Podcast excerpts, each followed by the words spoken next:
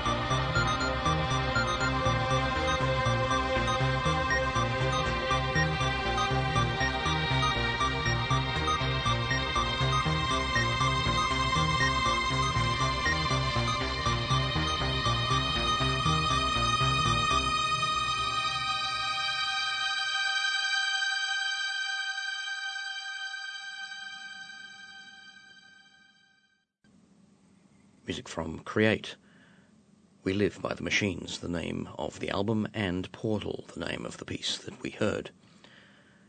Before that was music from Sweden by Motionfield, three tracks from the album Endless Summer, namely At Night, A Place in the Sun, and the title track. Also in there was a short track from Beehive Plains and their recording tape. Endless Path was what we heard. And at the beginning of the selection was approximately half of the latest recording from The Orb, released last year. Metallic Spheres is its title. It features David Gilmour, and the bits that we heard included Metallic Spheres, Hymns to the Sun, Black Graham, Hiding in Plain View, and Classified. And you heard all of that on the eight hundred seventy-sixth broadcast of Ultima Thule, ambient and atmospheric music from across the ages and around the world. George Cruickshank with you for this evening's broadcast. To find out more about Ultima Thule, take a look at our detailed playlists and listen to some of our other recent broadcasts. The place to go is our website, ultimathule dot info. You can also explore the world of ambient music video by going to youtube dot com and doing a search for Ultima Thule Ambient. Mark Kundalini is the man in the chair next week, and I'll return as usual in a fortnight.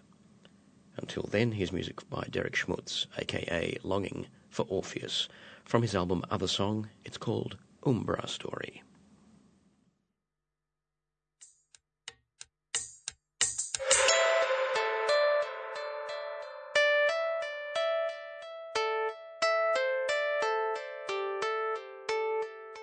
And